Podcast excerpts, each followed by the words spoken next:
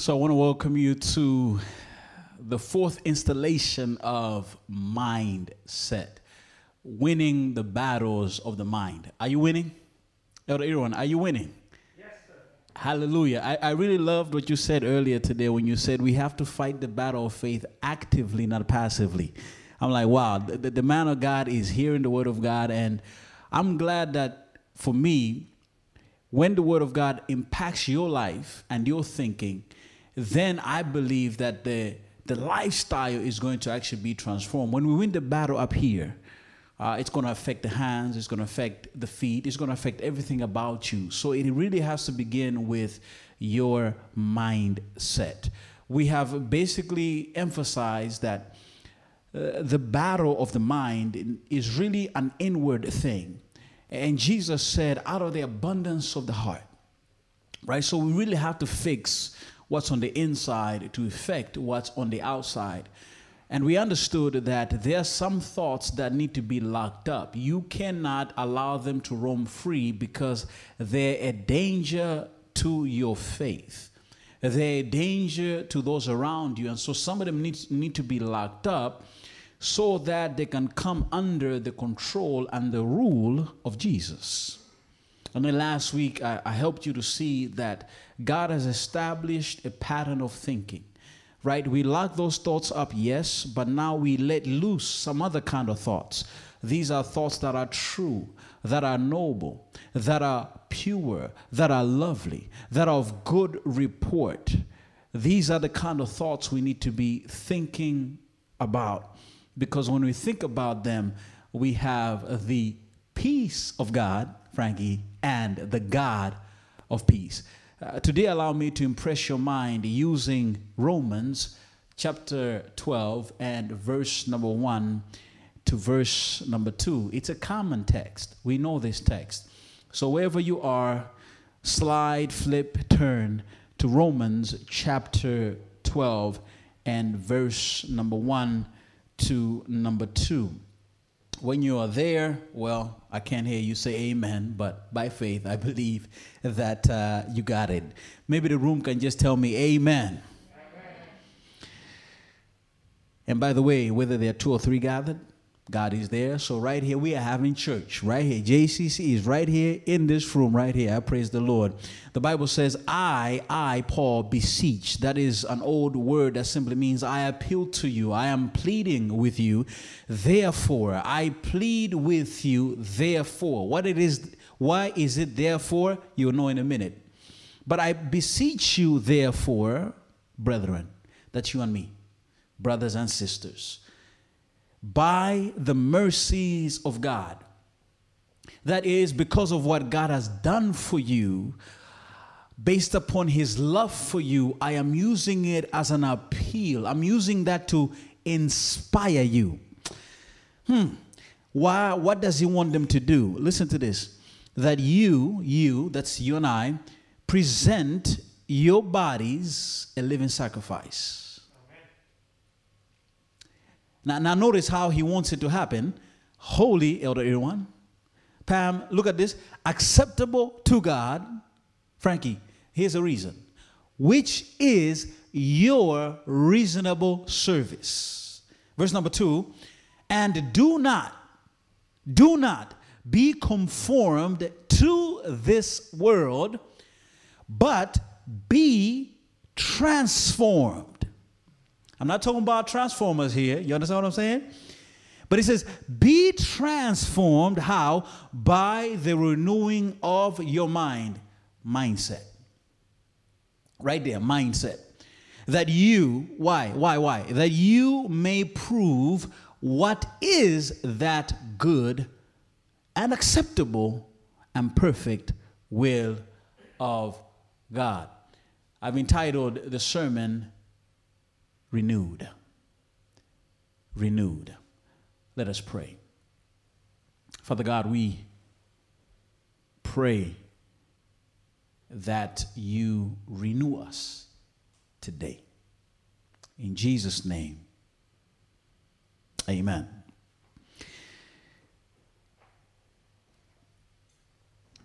The clock ticked 1245 p.m. I had just finished preaching a sermon entitled Think on These Things. Typically, when I am preaching, like now, my phone is on airplane mode because I am in the preaching mode and I don't need any other thing to distract my mode. So I put it on airplane mode. So my phone was on airplane mode. And as soon as I finished preaching, I turned on my phone to regular mode. And like a flood, messages flooded my phone, different messages. But one message flooded my mind, and it reminded me that me and a friend, we have a particular situation that we need to deal with. Now, now you know what happens when you are in a bad place with somebody.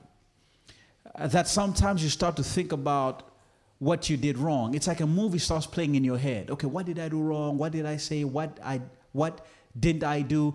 And in fact, you start to make a, a defense of yourself. How am I going to defend how this happened and how, how that happened and how am I going to deal with the situation?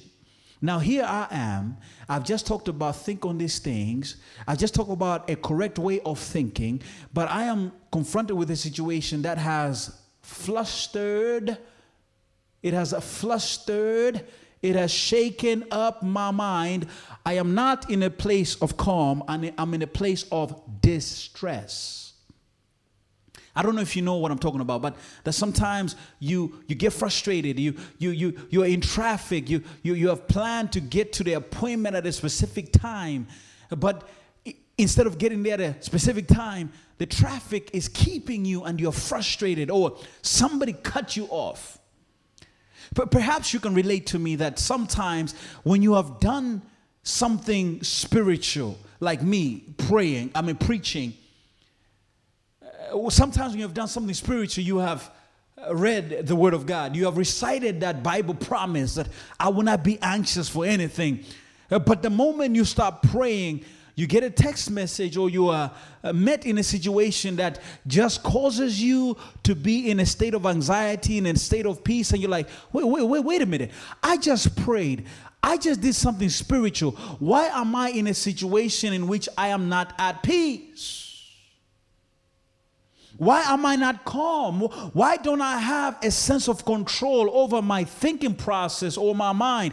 Why is it that I'm in a situation that I am I'm worried and, and I'm, I'm sweaty and, and I'm, I just I'm, I'm just not at peace and I don't like it? Why am I in that situation? Listen to me that that is normal.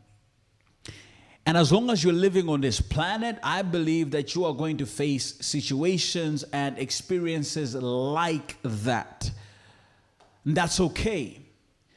Now, the reason why I'm telling you this is that the battle of the mind is something that just doesn't happen overnight. It is something that we have to go through consistently, persistently. I believe that the battle for the mind can only be won if we are renewed. Every Indonesian driver has to renew their license every five years. And now I know that sometimes the government makes uh, puts these laws in place because they want to raise the revenue, and so they make us renew our documents uh, because they want to make a little bit extra money you know but sometimes the reason why they want you to renew your license they don't give you a license for life is because rules on the road change and also regulations change. Those regulations require you to meet those challenges with new skills or your skills need, need to be updated uh, in simple language, they, they need to be renewed in order to meet the changed circumstances. The reason why I believe that our mind needs to be renewed is because changes happen all over us. The weather changes, people change, circumstances change. And because of that, we need a mind to be able to deal with those things and changing circumstances. That is why our minds need to be renewed because renewal rides on the back of change. yesterday is not the same as today. Last year is not the same as this year. And next year is not going to be the same as this year. What that means is your mindset, how you think, must be renewed to meet those changing circumstances. You cannot be facing your life. You cannot be facing your challenges and your difficulties with the same thinking because, with the same thinking, it cannot meet the challenges of the moment. And that is why we need to renew ourselves. And in this text, in Romans chapter 12, 1 to number 2, uh, Paul teaches us the importance of a renewed mind. Listen to Paul. He says, I beseech you Therefore, by the mercies of God, that you present your body as a living sacrifice, holy, acceptable God, which is your reasonable service. Do not be conformed to this world, but be transformed by the renewing of your mind, that why you may prove that good and acceptable will of God. He says you need to be renewed.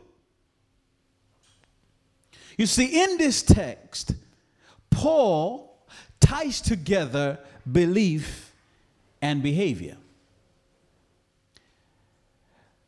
You see, I believe, Frankie, that shoes, as good as they are, should be affordable. So I would never go to Grand Lucky, or not, you don't buy shoes at Grand Lucky. But I will never go to Grand Indonesia and pay for a shoe, a pair of shoes for $500. I wouldn't do it. Because I don't believe that my feet should be wearing a pair, a pair of shoes for $500, for $500, right? Because I, I believe that. So, because I believe that shoes should not be that expensive, therefore, my behavior impacts how I spend my money on shoes. You hear what I'm saying?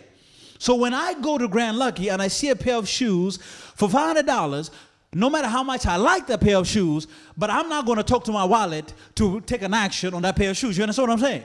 Because that is my belief. Maybe you believe that you can wear a pair of shoes for $500, so you're going to talk to your wallet to buy a pair of shoes for $500. But I just don't believe that. So believe belief impacts behavior. And so in this text, Paul is tying together belief and behavior. What is that belief? He talks about it in chapter 1 to verse chapter 11. And the belief is about that through Jesus, God has been able uh, to show us mercy. God has been able to change our life. God has been able to bring us from a place of destruction to a place of reconstruction. And one of the famous texts about this belief is that God demonstrated his own love toward us in that while we were yet sinners, Christ died for us. This is the concept Paul is building upon. And in, in verse number one of uh, and number two, Paul is bringing these things together. Paul is saying, uh, God has so, been so good to you through Jesus. Now, now notice what God did. Uh, many of us, we will ask people to reform before we perform on their behalf.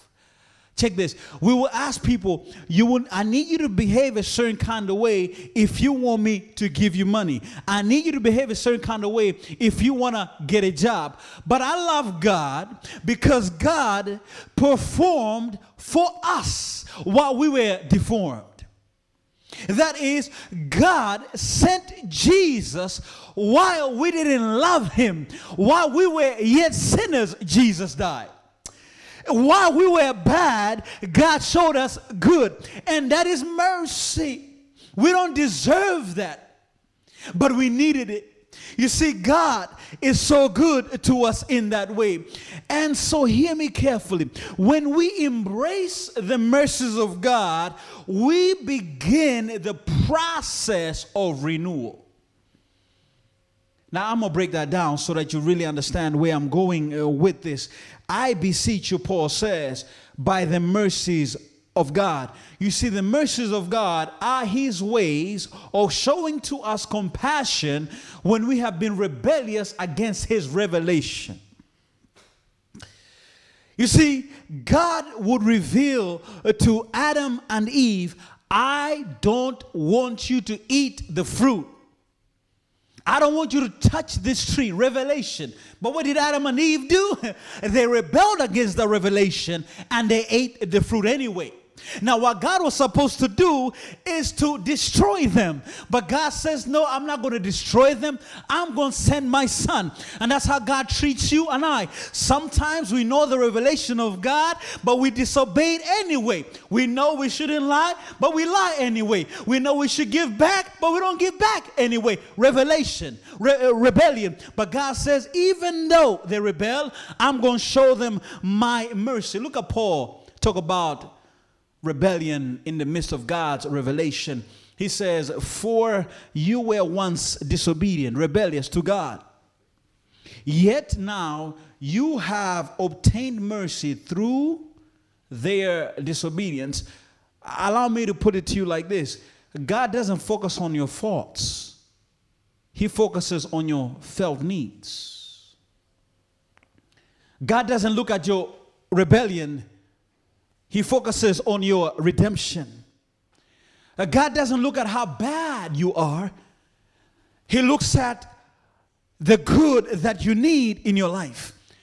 Uh, that's how good God is. And, and now you see, you and I, uh, we need to ask people to reform before we perform for them because it's a way of protecting ourselves. And there is a place for that. It's good to punish and that's okay. Uh, but you see, God understands something that we don't fully understand. Uh, that without His stepping in, there is no way we can step up.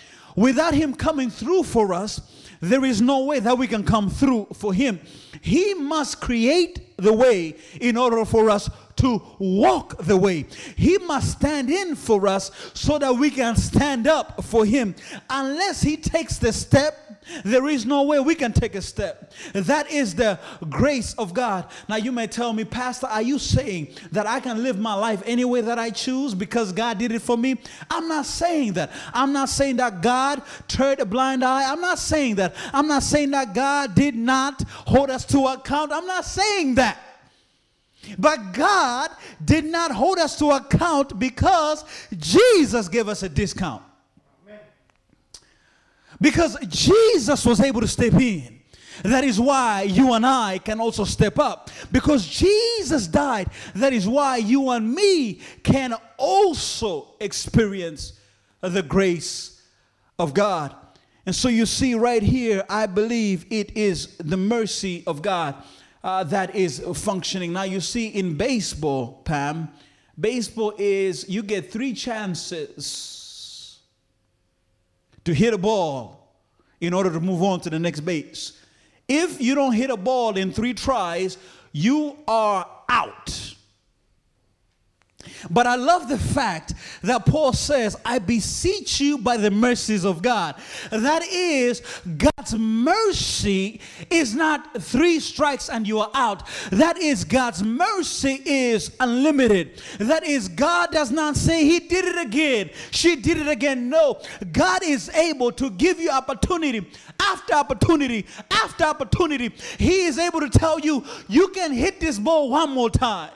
And I'm glad that God's mercy God's mercy is unlimited because when I look at my life, I realize that I have abused and misused, misabused, abused uh, the mercy of God. I look at my life, how sometimes I struggle with doubt, disbelieving His very word. I look at my life that sometimes I struggle with certain habits that I should let go of. I look at my life that sometimes I am dishonest. I look at my life that sometimes I am, I am I am not as faithful as I need to be. I look at my life that sometimes I speak in a in a in an, in an incorrect way. I look at my life that sometimes I misrepresent God, but I'm glad that with God it's never over for me. And when God looks at your life, it's not over for you. No matter how you feel. When God looks at your doubt, it's not over for you. When you say, Oh, I did it again, it's not over for you. Because God is that merciful. Now, when you and I embrace the mercies of God, that is what begins the process of renewal. Why? Because you look at your life and you say, you know what, God, you're so good. How do I now respond to this mercy? I don't run from it, I embrace it, I, I hug it, I take it in because God has taken me in. Because God has been so good to me. And that's what you need to understand that unless you embrace the mercy of God, there is no way that you can change. Isn't it so true eh, that if somebody shows you mercy, it impacts you to want to do better? Isn't it so true that you were late in paying your bills, but your, comp- your the billing company did not charge you uh, a late fee? Because they understand that it is a pandemic uh, and they understand that things are hard. So, so what you do is you, you make an effort to try to pay your bills on time the next time. Isn't it so true that if the policeman lets you go, you're going to drive better? Isn't it so true when a teacher gives you more time to do the assignment, you're going to actually get on it? Isn't it true that when when somebody shows you love, you want to show love back? When somebody shows you kindness, you want to show kindness back because kindness begets kindness. Love begets uh, love. And that's here that's what i'm trying to tell you that when you embrace the mercy of god is what begins you to be renewed to be transformed. And you know what? You, you, you see this uh, relationship play out in, in the relationship between a player and a coach you see, a, a, player realizes that a coach has something that I don't have. They have wisdom, they have experience, they know the game, they have trained other players. I don't have greatness yet. I haven't developed my skills yet. I am not where I need to be yet. And so a player decides to join a team. A player decides to hire a coach because a, pl- a coach has something that the player doesn't have. When we look at God, we see that He has something that we don't have. He has righteousness, we ain't got that. He has goodness, we ain't got that, but we want that. Therefore, what we do is we join His team. So the mercies of God are his way of saying, I want you to join my team. I don't need you to pay me. I will coach you for free. I will help you for free. I will do this for free. So he's not there to manipulate us. He's not there to take advantage of us. He simply wants to make us better.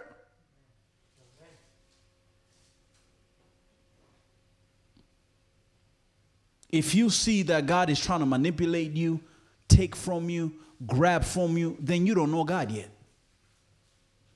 If you feel like God is so harsh and, and so difficult and, and he just, mm, God, God is not who I thought he was, you don't know God yet. If you feel that God is so mean and you can't trust him and, and you're angry at him, you don't know God yet. Because God doesn't want to take from you, God wants to give to you. God wants to make you better. Uh, you see, a person who embraces the mercy of God gives themselves over to God. That is, they, they, they sacrifice, they let go of their own will.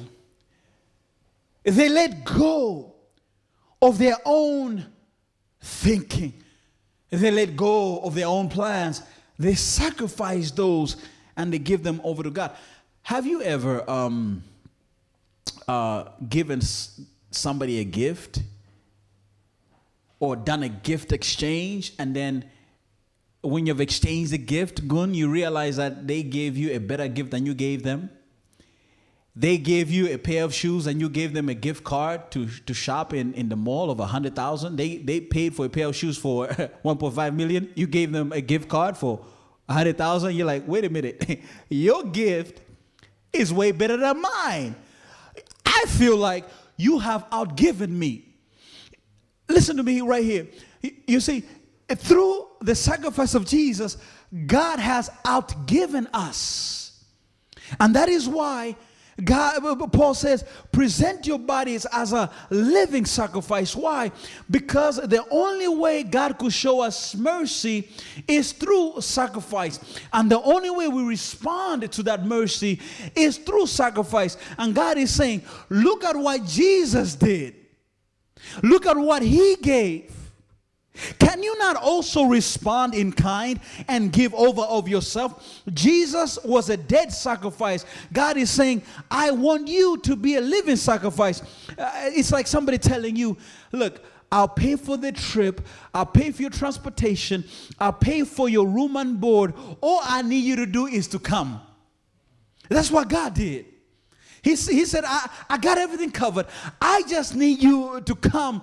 I just need you to embrace what I have done. And so every time you look at the cross, when you think of Jesus, you need to remember he gave more than you can ever give. And he doesn't want you to feel bad like, oh man, Lord, I can't give a sacrifice like you gave. He doesn't want you to feel bad because he knows you can't give. God looks at you like a beggar on the street. He looks at you as somebody who cannot pay back. And he doesn't need you to pay back. All he needs you to say to do is, Lord, I am yours. I live for you. That is why Paul is saying, I, I beseech you, therefore, brethren, by the mercy of God, that you present your bodies a living sacrifice. God wants your body.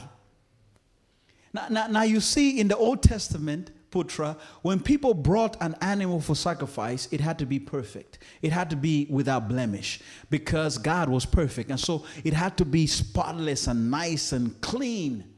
But here, when you look at this text, God is saying, I want you to present your bodies as living sacrifices. Now, uh, Pam, when I look at my body, I see love handles.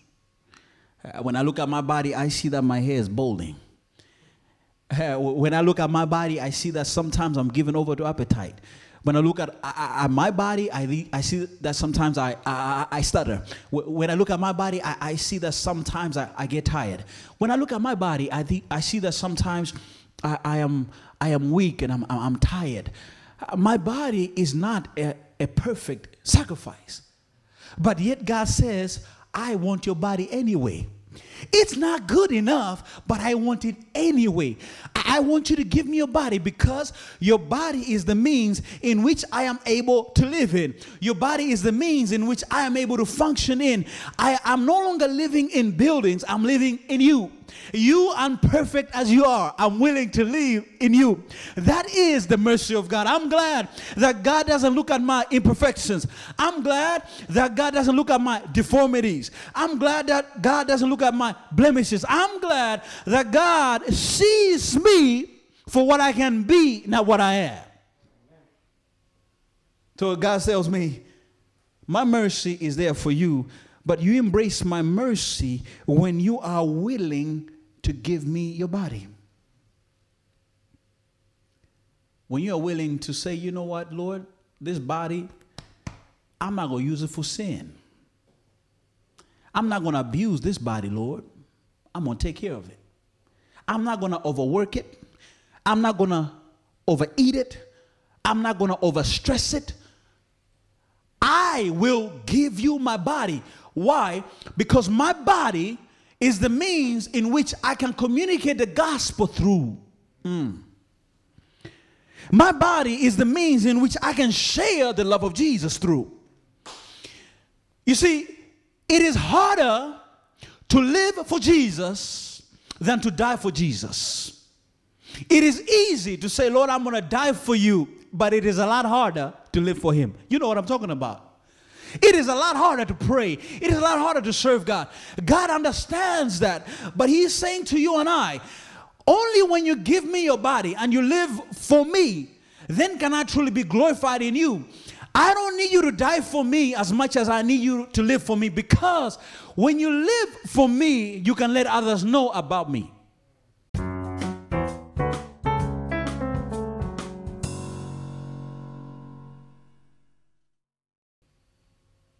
So I want you to take my mercy, but I want you to give me your body. Yes, God wants, needs, and deserves your body. That is the place you need to begin if renewal is to happen in your life. That is the place you need to begin if you want to see yourself renewed transformed and changed. That is a place you need to begin. It's a place of a sacrifice.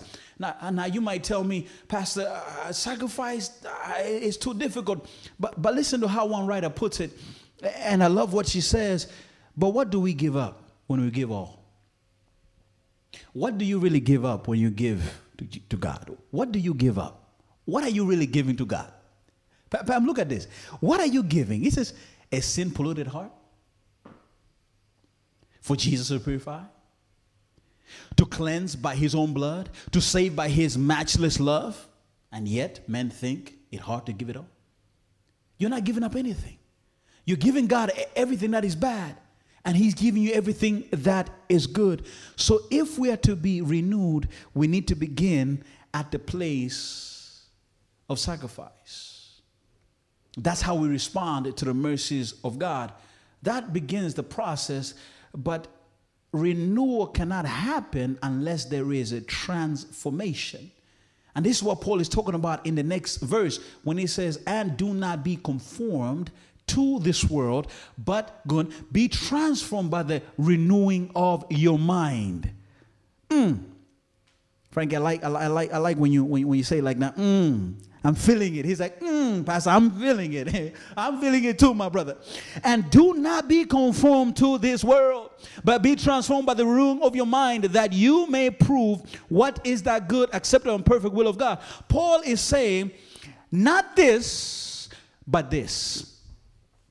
Not this confirmation or being conformed to the world, but this being transformed. There are two ways you're going to live. You're going to be conformed to this world, or you're going to be transformed by the renewing of your mind. When something is conformed, it follows a specific pattern.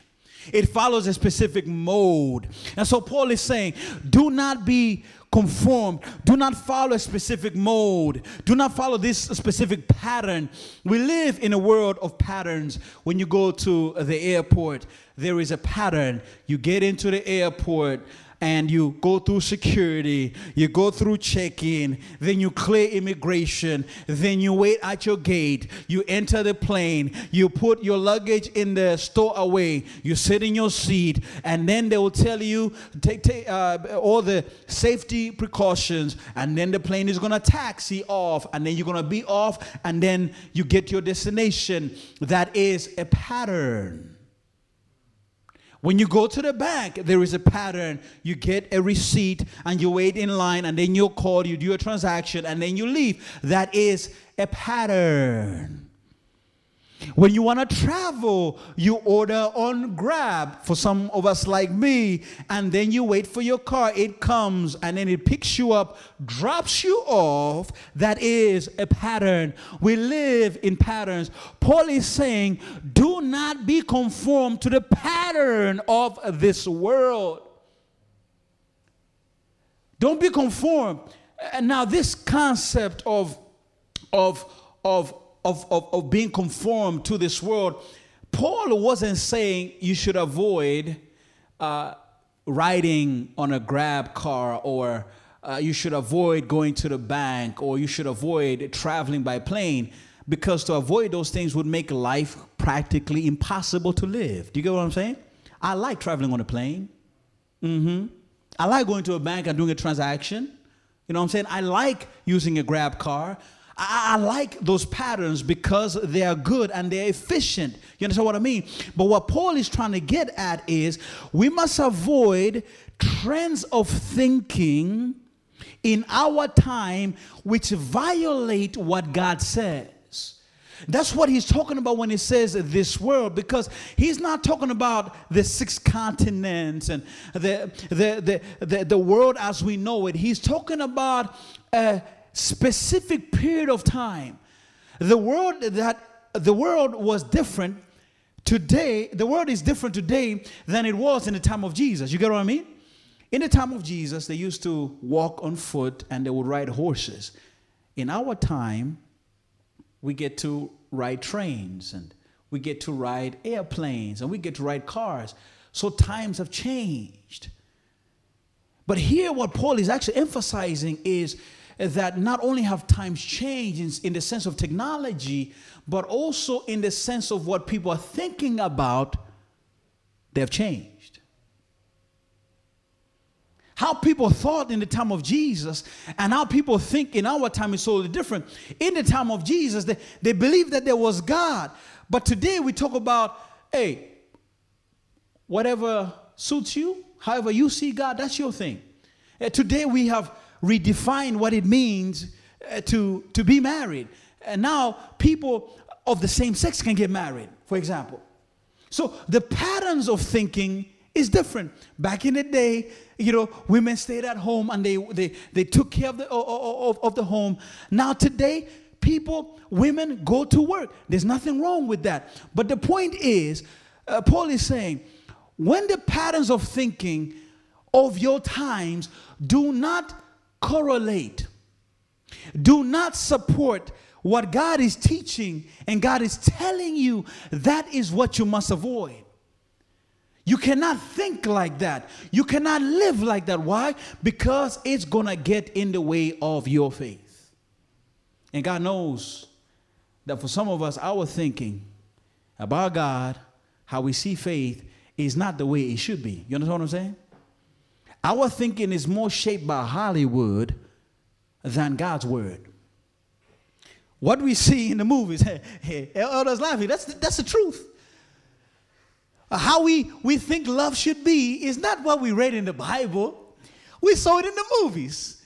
A guy likes a girl, he brings her flowers, you know, love us first sight, and everything is, you know, a, a, a, happy ending. The Bible says, you are in sin, she's in sin, there's going to be struggles, there's going to be challenges. That's what the Bible teaches. And God knows that some of our thinking ha- has been shaped by those around us, what they tell us. And so Paul is saying you have to avoid thinking that does not suit my mode and my pattern. Because God understands that if we're not careful with how we think, it forms who we are. And so Paul says you must avoid being conformed to this world. But he says, be transformed.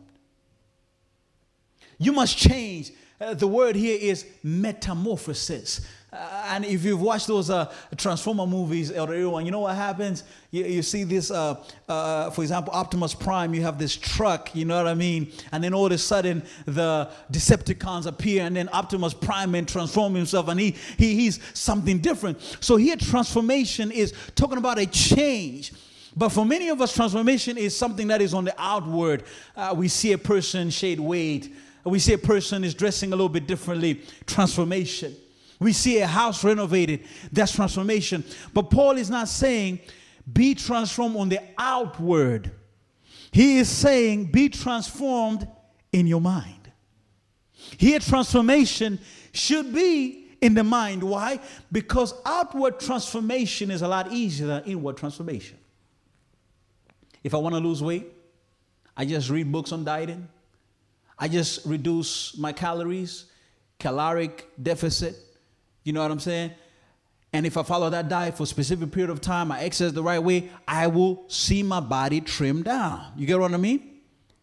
But inward transformation that involves the way I think, the way I see things, is not easy. Is difficult. Is challenging. And Paul says, Don't worry though, I have a solution for you because according to Titus, he says, but according to his mercy, he saved us through the washing of regeneration and renewing of the Holy Spirit. Hey, Paul is saying, without the Holy Spirit, you cannot be transformed. Without the Holy Spirit, there can be no lasting transformation. Let me bring it closer to you. Uh, sometimes you tell yourself, I need to do better in my job. I need to be more patient. Uh, I need to treat so and so better. Or I want to read better. Right? You desire transformation. You, you desire change. So what do you do? You, you talk to friends. Hey, listen, I want to read more. What do you think I should do? Oh, I, I think that you should schedule uh, your reading every day at a specific time. You know, start small, about 10 minutes a day, you know, and then do that every day, then it's going to grow. Oh, yeah, that, that's a good idea. So, what you do is you go on your calendar, you schedule 20 minutes, and then you start reading. It go, it's going good for the first week. You're feeling it. Ah, I'm, I'm, this is nice. But the second week, you don't have the desire to read anymore. And you skip the reading. And before you know it, five days have gone by, you haven't read. You know, I want to be more patient. So you, you read books on patience, you know, and then and then when you're waiting at the line, you know, before you're like, ah, hurry up, but now you say, I'm gonna be patient, you know, oh, this is nice. You know, the first day you're patient. The second day, you're patient. The third day, you're patient. But the fourth day, somebody bumps you, you're no longer patient. You, you know what I'm saying? So, yes, we desire transformation. Oh, I'm going to exercise. I'm going to do this. I'm going to do that. Transformation. We, we want to be changed, but yet it doesn't last. You know why? Because a lot of times we are focused on the behavior we are focused on the outward transformation. We are focused on the, the result more than the process. And I need you to know today that God has never asked you to be transformed by yourself. God has never said, change yourself. God has never said, do this by yourself. God has never asked you to do that. Transformation belongs to God. He is the one who must make that happen in your life. And unless He is the one who is working in your life, transformation will not last. You keep going back to the same thing. You keep going back to the same old habits. You keep going back to the same old patterns. Unless He is the one who is working in your life, it will not, not last. Because Paul is saying you must be renewed inside of you. You must be changed inside of you. What's messed up with you is what's inside of you. And, Paul says, or Isaiah says, not Isaiah, Jeremiah says, the heart is deceitful. There's nothing good in us. Oh, my righteousness is filthy rags. Somebody told me yesterday, Pastor, you have a kind heart. I said, Well, thank you. But the truth of the matter is, I'm not kind in my core unless God has done put that kindness in me. You feel me? I am not righteous at my core unless God implants righteousness in me. I, am not loving unless God puts loving love in, in me. So, unless God puts it in you, it will not happen because a transformation is a symptom. Hmm, I'm coming, uh, I'm coming, I'm coming. Transformation is a symptom. Now, I'm not talking about COVID symptoms here, but I'm talking about a symptom. It's an outcome of something else. And that outcome is this it's the understanding, it's the, it's the belief that God is the one who works in me. And when I believe like that, I have now the, the express need or the feeling in my heart that I cannot do this for myself. Therefore, that feeling or that need drives me to God. I don't think you heard me. Oh, I'm coming. You see, let me go back to my example of the shoes because I believe that I shouldn't pay $500 for shoes. Guess what? I feel that $500 shoes is too expensive. Therefore, I am not going to buy the shoes. So, what I believe affects how I feel and then affects what I do. So when I believe that God is the one who can do this for me, I feel that I need to go to him. And when I go to him, guess what happens? He now changes my life and I become what I need to be. Many of us, we're trying to be righteous by keeping the law. Failure. Many of us are trying to be righteous by doing good. Failure. Many of us are trying to be righteous by serving God. Failure. You are only going to succeed when you say, God, I have nothing good in me. I have nothing good in me. You have everything I need. I submit to you, oh God. I can't do this, oh God. I have so many weaknesses, oh God. Please change me. Then change is going to happen. Then you're going to see yourself loving. You're going to see yourself transformed. You're going to see love come in. Pride go out. You're going to see love come in. Selfishness go out. Love going to come in and anger going to go out.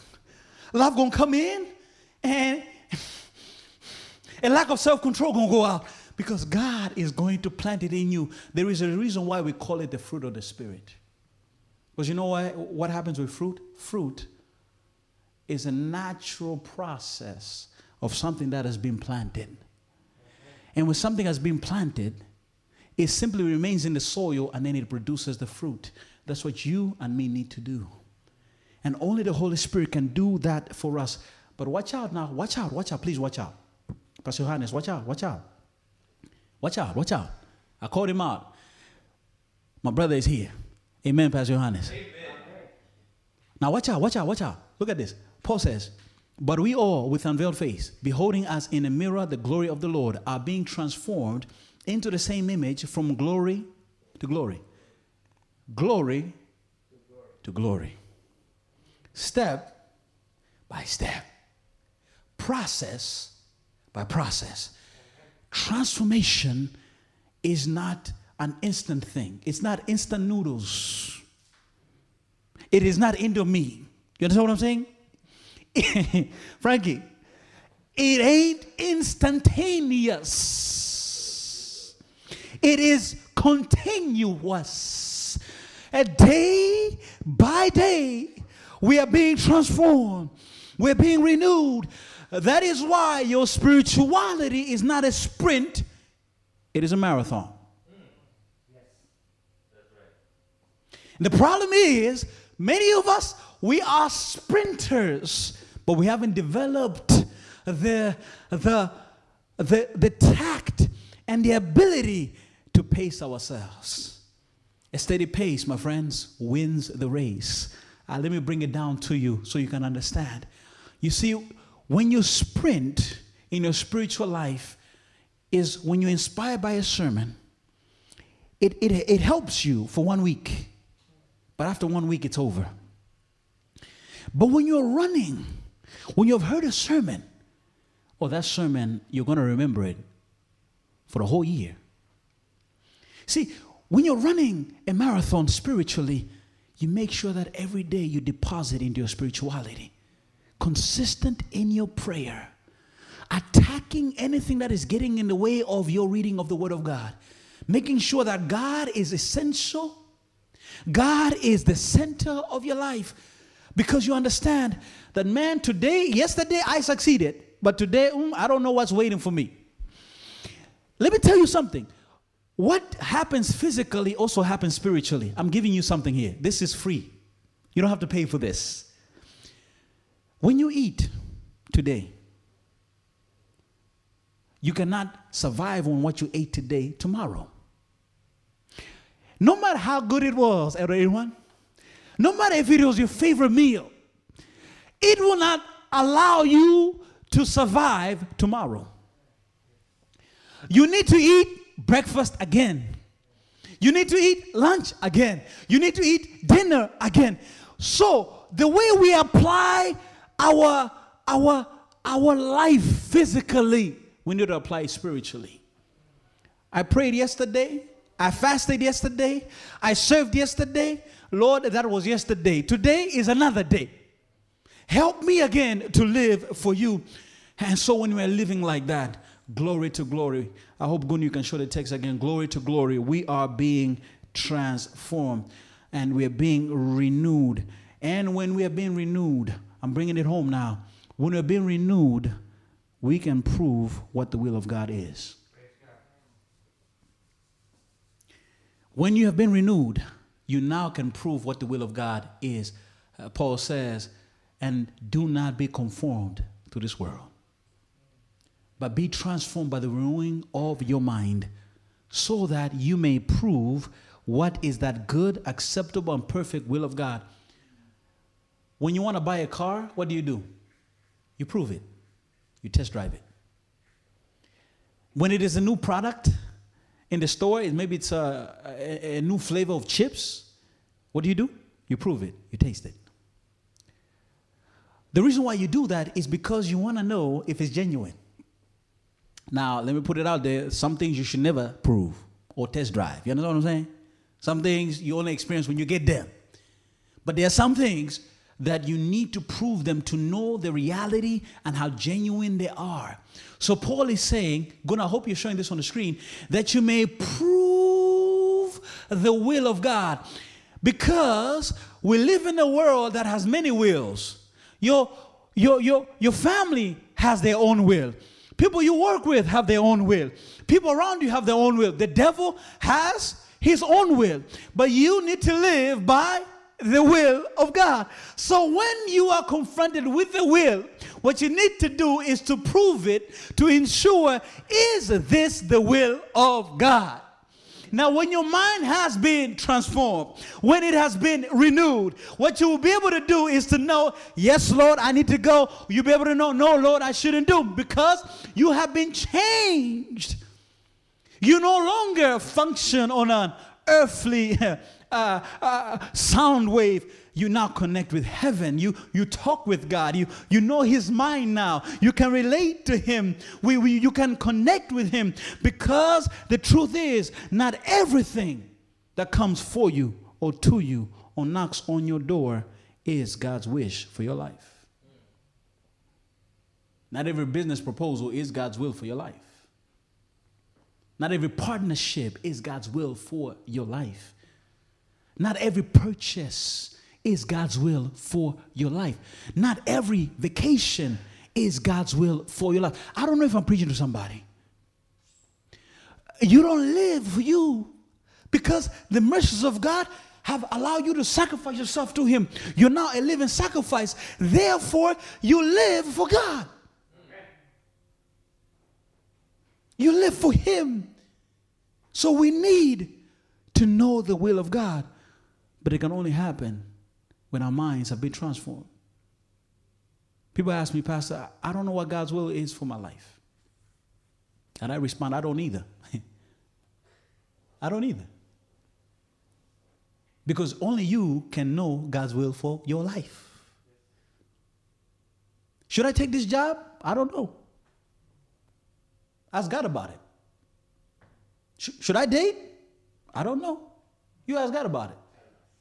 Pastor, pray for me. I'll pray for you.